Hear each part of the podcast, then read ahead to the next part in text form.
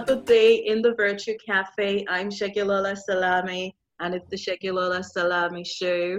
And we're really enjoying the sunshine in London um, this last few weeks. Um, it's it's nice and sunny, and we've had time to go to the museum. We went to the London um, Transport Museum, which was really nice. Um, and my little human, she got the chance to drive um, virtual um, or simulation trains, which was really cool. Um, so we've tried to make the best of the lovely weather.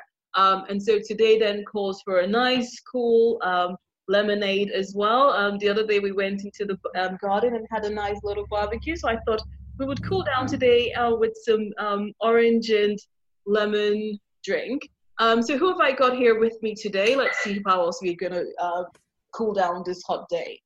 Hi, this is Melisa Ruscsak, author of the Light and Dark series. I have the first two out. The third one's coming out probably in end of this month. And I do all the covers myself, all the mock-ups, digital art, and stuff like that is done by me. But the editing is done by my 15-year-old autistic daughter. Wow, that sounds really amazing. Um, well, my little girl, she said she wanted to say hello today because I didn't let her say hello last week. So come and say hello. Hello. Hi, little one. Say, how are you? How are you? Good, and you? Got my socks. She's trying to show you her socks, but then she can't see you though. She can Ah. only hear you. Did you have fun at the museum yesterday? Yeah. And we got to see a magician in Covent Garden. Oh, did you? Those are always fun. I know. Did you enjoy the magician yesterday? Yeah. Was it fun? Yeah. Okay. Cool. So say see you later. See you later. See you. Good. Right. So I'm quite intrigued. You did your covers yourself for your book. Yes. I do all my own digital art, front I- and back. Are you a professional um, book cover designer? I'm just getting into doing it professionally, How did you start? figuring it out on uh, Photoshop and then into doing dis- different programs and then blending the pro- programs, bridge, bridge it and over. It just makes sense to me. Okay, cool. So now I'm quite curious though. So you said you're an author of the Light and Dark series. You've done two books and you've got a third coming out, right? Did I Yes. remember correctly? Yes. So when did you decide you wanted to go into writing? Um, my soon-to-be ex-husband is the one that said, "You're always writing little fan fictions. Why don't you write something for yourself and see if you can get it published?" This took place in 2016, and he challenged me to do this with the first book, which is the New Reign. And then from the New Reign, once I got done with that, I was like, wait, this needs a prequel to understand everything that's happening. And of course, once you get a prequel, you are left with, okay, there's so much backstory in between the two books. So I needed to make another book that's actually four novelettes inside of one book to explain what happens between the first book, the second book, and leading into the final book. Ah, interesting. So your soon-to-be ex-husband challenged you. How did you? So when you, you, I mean, obviously, writing, I think, is probably the easiest thing to do in the whole self, in the whole publishing journey. Um, so when you decided, you know, you were going to do, you take up the challenge, you finish writing your book. How did you go about publishing it? And I've published this now three different times. The first time I did a complete DIY indie publishing through uh, one of our bookstores here in America. And then I got picked up by a publisher, Small House. And then the publisher, well, something happened and I need a new publisher. So now I'm with Wild Dreams through Australia and loving them so much. Okay, fabulous. And when did you decide that you could do a fabulous job of creating your book cover um, design yourself?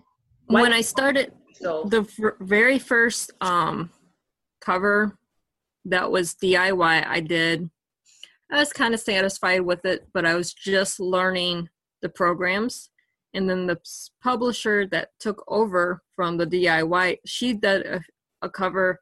I was not satisfied. I said, you know, I can do a better cover than this. I know I can.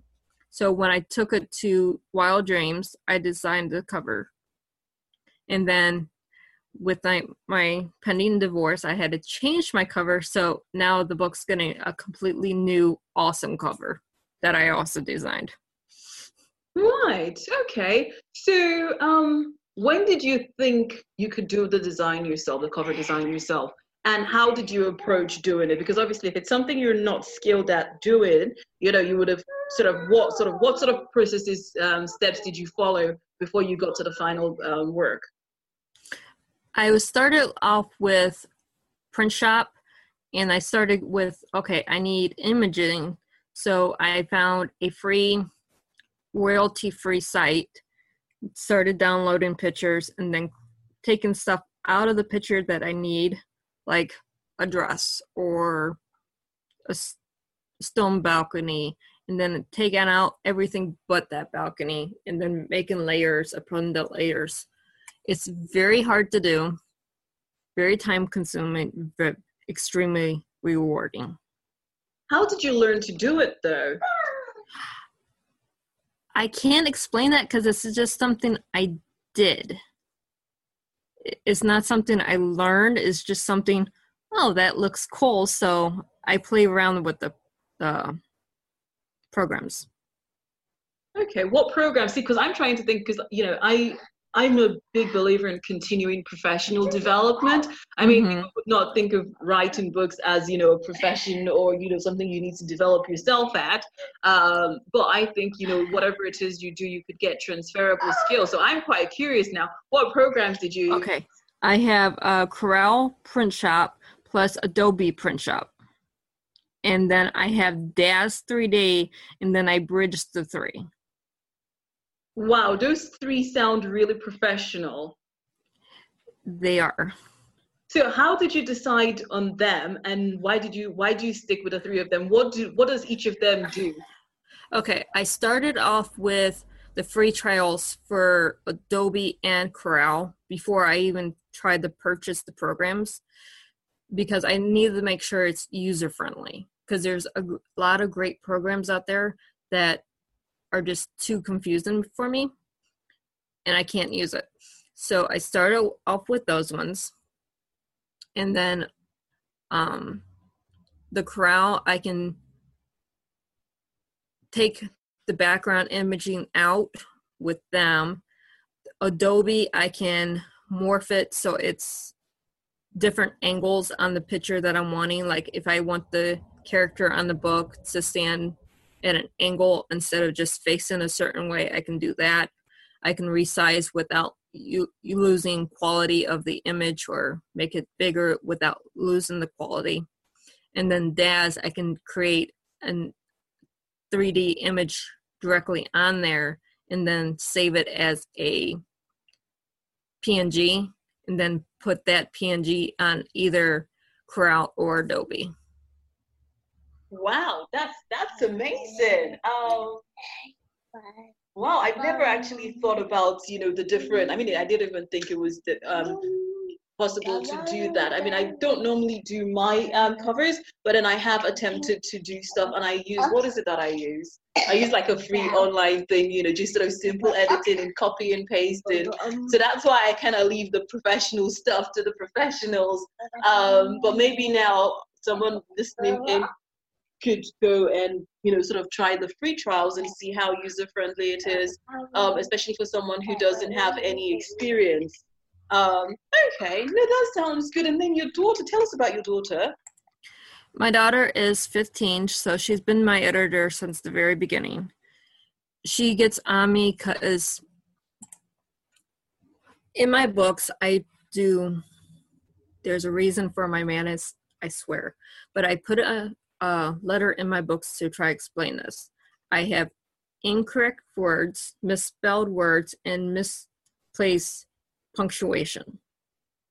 This is intentional for the story and probably makes sense to no one until you read the final book. But she's she corrects everything. Then every afterwards, I have to go back through and uncorrect some of the things that she's corrected. She's my little grammar Nazi. Oh, that's nice. So it's a mother-daughter um, combo in publishing your books. Yes. And how has that been working out for the two of you? Excellent. She she loves to read, and she's the one that came up with the title "Light and Dark." And then I took from light and dark. Okay, how can I make a novel with that title? Well, what if it's not the title of the novel, the title of the series? So I went from there and created the entire series based on her suggestion of the title. No, that's really good. Oh, but you know what? She really did a, an amazing um, job in picking the um, title of the series because for someone who loves fantasy um, as much as I do, you know, it's very engaging um, and it makes me want to read, you know, read the book. Um, it's been over a year. I can't even remember the last time I picked I picked up any novel to read. Um, I haven't done much writing. I haven't done much reading myself. So you know, it's quite. I feel I've been spurred on to want to try and read your book. Um, I mean, for whatever, how many minutes I can spare um, to do it. So no, well done on your, you know, for your daughter, uh, on your daughter for picking um, the title. So two books down, almost three in in the bag. What have you learned from going through this journey? That you have to keep on the marketing, and each one I get to add a little bit more.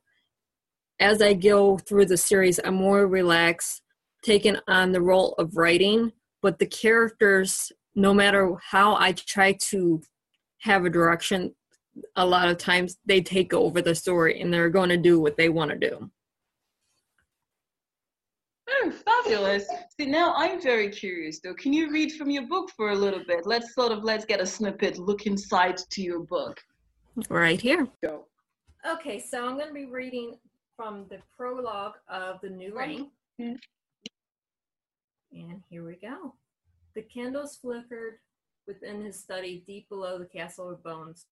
Like so many nights before, she before she studies on the ongoings of the living. Study the ongoings of the star cities, looking for the prophecy to be filled. With the sea of stone resting on the table before him, Carnet set his quill back on into the inkwell. For more than 3,000 years, he had been doing in death what he had been do- done in life watching history unfold and keeping a detailed account for his queen. A queen who is who even he had not seen since the time of the Great War. No, that wasn't completely true. He had seen her, but only a very few times, and only to beg for her help. Even then, her rage had begun to be being disturbed. He sighed. There was nothing he could do for the queen, least not yet. His eyes closed but for a moment before he once again gazed into the sea of stone, and once again he waited for the child to be born that his queen had seen so many years before. A child who would be born a creator, a child, a queen, who would be able to defeat a threat that was still in the shadows of the great star cities. The rest of the Fae, who had settled this land, had already given up ever finding this child. Nico had changed his name two or three times in the past three centuries, as had, as had Ian and Donnie, uh, the great warrior. He had completely sealed himself off from the world shortly after Medren had fallen from the Star Cities. Of the four of them, none had ever been able to find out what had ever happened to their, their queen's only child, a baby known only as Ari, his father had been the cause of their queen's withdrawal from the realm. Yet he had held out hope that one day he would be able to find this chosen queen and give her the crown of the dead, a crown that would give her the power to stand and face a threat that only she would be able to defeat. A token tap in the study door that he ignored. Then a soft, breezy female voice. Karnak, are you still watching the little stone? He barely glanced over his shoulder to the woman who was just as beautiful today as she had been when he first laid eyes on her, and just as deadly.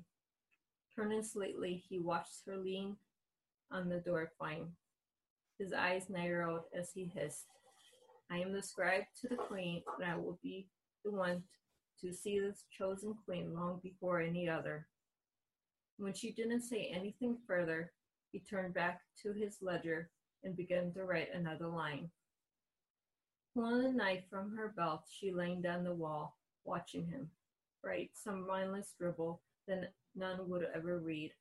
A soft smile touched the blood red lips. When you find her, tell me. Now make sure no harm ever comes to her way. At that he turned and fought hard to remind himself that the Fae that stood before him was a friend. Fought harder to remember she would never truly harm him. Prayer, darling, if what I know for fact ever comes to pass, then even you would need help protecting her. Her heeled boots clicked on the stone floor as she drew closer. When she reached his working desk, she whispered into his ear, You let me worry about that. Part 1 2000 year, 280 years ago, Larna, Princess of Faen. Chapter 1 She stood towering over her mother's body. Her black crystal sword plunged into the heart of the woman who had given her life. Her eyes narrowed into tiny slits as she held back her tress, black, translucent wings still, listening to the single sound of her own heart beating against the silence. Her head slowly turned to glance over her shoulder her father's lifeless head on the floor but a few feet away from where his body had fallen. He had been the last Faen warrior to fall, the last before her mother. At least there she had fallen a worthy adversary to face. Well, at least she too had faltered and died. A cruel smile formed on her dark crimson colored lips as she stood there silently watching her mother's blood start to pool around her lifeless body. Not the red lifeblood that most Fae had. Oh no, her mother's lifeblood was midnight blue, an oddity unto itself. Watching the blood seeping out of the body, Lorna could have spat on her mother's face for making her take this drastic measure. But if she did, it would ruin her plans, and that she wouldn't do, no matter the price. You should have listened to me, mother. Now look what has become of you. No longer will you be able to listen to anyone. A justice has serves you right for never never hearing the truth that's set before your own eyes. Pulling her black crystal blade free from her mother's heart, she used it to cut the fabric of her golden gown. Methodically, she made sure the cuts on the fabric mirrored the cuts on her own skin. She had to make sure the cuts were shallow, enough to not to hinder her movements, but deep enough to look like she had escaped the slaughter. Escaping as the last surviving heir, the last of her mother's bloodline, and escaping as the only living royal fae in all of Faen. After all, anyone who had seen anything was already bound to her. Their memories were, whatever she decided that, that they would be. Right now, in this moment, she chose for them all to believe a hooded man had stormed into castle, coming from out of nowhere and swallowing all that had been in his way. A cloud, a mist had hidden him until the very moment he had killed his first victim. Yes, that would do nicely. As for the man, oh, well, she had a plan for that too. Madrin say that they were going to marry her, for every Fayan citizen would believe he had been behind the massacre. After all, there wasn't a single person alive that didn't know how powerful he truly was, nor how dangerous. Nor would any ever question his motives, power, greed, bloodlust. It wouldn't matter what they chose to speculate. This very His very denials would be only further their own conviction, convictions of his guilt. Should I read more? Oh.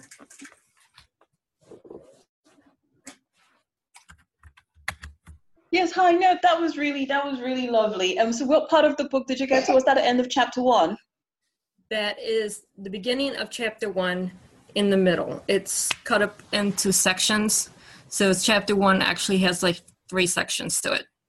Ah, okay. No, that sounds that sounds quite interesting. Well, have, um, well, listeners, if you like the you know what you've read so far, you know, please do go and get your copy and um, try to you know of the book to um, listen to or read the rest of it. I thought that was quite interesting.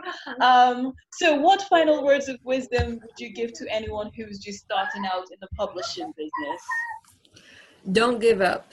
Don't take no for an answer. If you have the will and the drive, you will succeed. And do your own social media marketing constantly.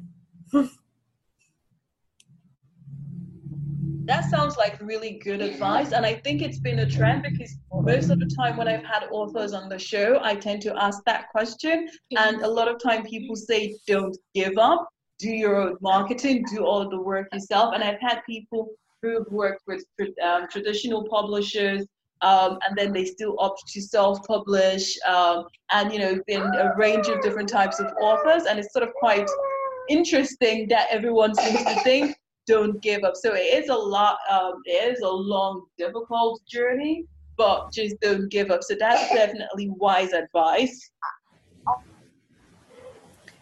It's probably the best advice I was ever given. Oh, cool. Well, it's been an absolute pleasure having you on the show, and thank you for reading from your book as well. And thank you very much for having me on your show today. Are you on social media? I am on social media. I'm on Facebook. You can find me at Of Light and Dark on Facebook. You can find me on my website, which is mlruscsak.com. And that has the links to any and everything that you can think of, as long as well as other authors that I've had the privilege of interviewing myself. Oh, fabulous, fabulous. Well, thank you so much for making the time to come and chat with us today. I really enjoyed your company. I had, was a pleasure being here today. Okay, everyone. Well, you know, I'm going to go and try and enjoy the rest of this sunny day that we have because I know this is London and the sunshine will not last, even though we're supposed to be entering summer. Um, so I'm going to go out and do that, and I hope to catch you all later on the Segilola Salami show. Bye now. Bye. Bye. Bye.